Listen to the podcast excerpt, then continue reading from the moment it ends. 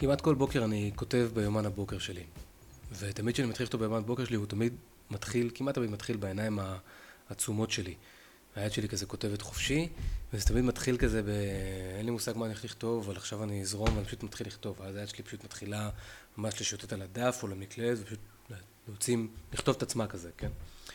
בערך בשורה החמישית, השישית, אחרי שהתלוננתי שאין לי מה לכתוב, אה, מתחילות לצאת מילים שמשקפות את מה שקורה לי כרגע בחיים או בתת מודע הבוער שלי, וזה לא חשוב באיזה תחום זה, זה יהיה, זה בכל התחומים.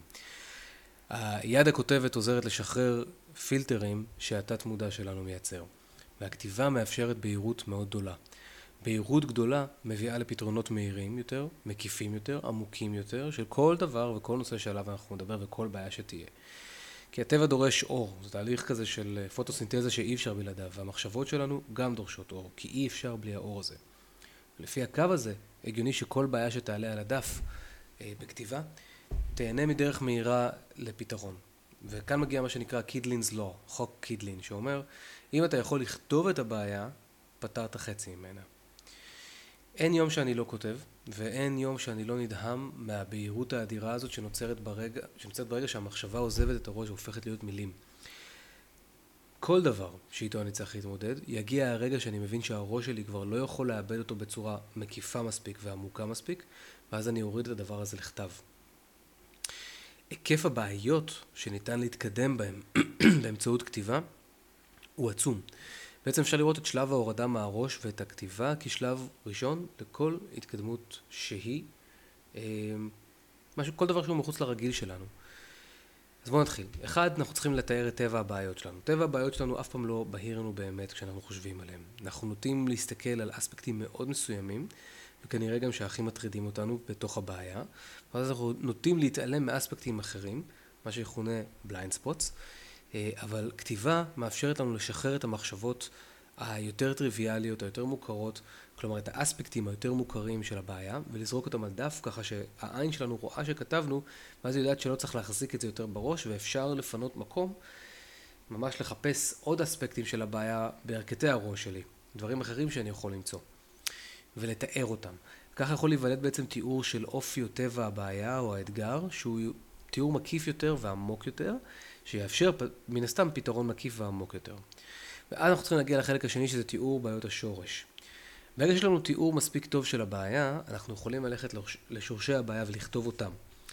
אה, לכתוב רשימה של כל האלמנטים השורשיים ביותר של הבעיה, בעצם מאפשרת לי, אה, בואי נגיד ככה, ההתייחסות האוטומטית, ההתייחסות האוטומטית כשאנחנו מסתכלים על עץ, על מה מצמיח את העלים על עץ, אנחנו רואים את הענף שהעלים מחוברים אליו.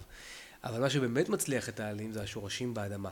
ככה גם כשאנחנו מתייחסים לבעיות, אנחנו נוטים בטבעיות להסתכל על נקודות הקצה הבעייתיות, אבל, אבל הפתרון של נקודות קצה, ללא טיפול בשורשים, יכול אך ורק להצמיח את אותן בעיות שוב. אנחנו כולנו יודעים את זה.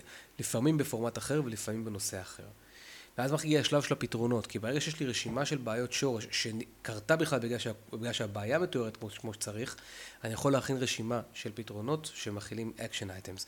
ואני כותב פתרונות שמבוססים על action items כדי לוודא שאף אחד לא משאיר לעצמו ברשימת הפתרונות אה, משפטים כמו לחשוב על להיות יותר, צריך להיות ככה וככה. אם כתבתם פתרון, תשאלו את עצמכם מה שלושת הדברים שאפשר לעשות מחר בבוקר כדי להניע את הפתרון הזה.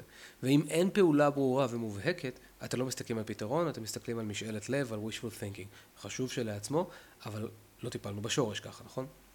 בעצם ככה אנחנו לוקחים אחריות רדיקלית על טיפול בבעיה, ושחררנו את הלופ המחשבתי הזה שטוחן את הבעיה בצורה שהיא חסרת אפקטיביות. אז תחשבו רגע על משהו בחיים שלכם שלא פתור ומציג לכם. קחו דף ועט, תכתבו את הבעיה ואת תיאור השורש ואת הפתרונות. ותראו אם, אחד, עלו לכם אספקטים שלא חשבתם עליהם, לא חשבתם עליהם בבעיה ומזל שככה. שתיים, עלו לכם פתרונות שלא חשבתם עליהם ומזל שכך. ושלוש, האם הלב שלכם לא מרגיש יותר נינוח כרגע. אני מאמין שהכתיבה היא הכלי הכי עוצמתי לניהול חיים בעיניי. אם יש טיפ אחד, הוא יהיה תמיד, תכתבו. ואתם מוזמנים להגיב, אה, לכתוב את ההתנסויות שלכם ואת החוויות שלכם מכתיבה ככלי לפתרון בעיות. תודה שצפיתם וראיתם. ביי.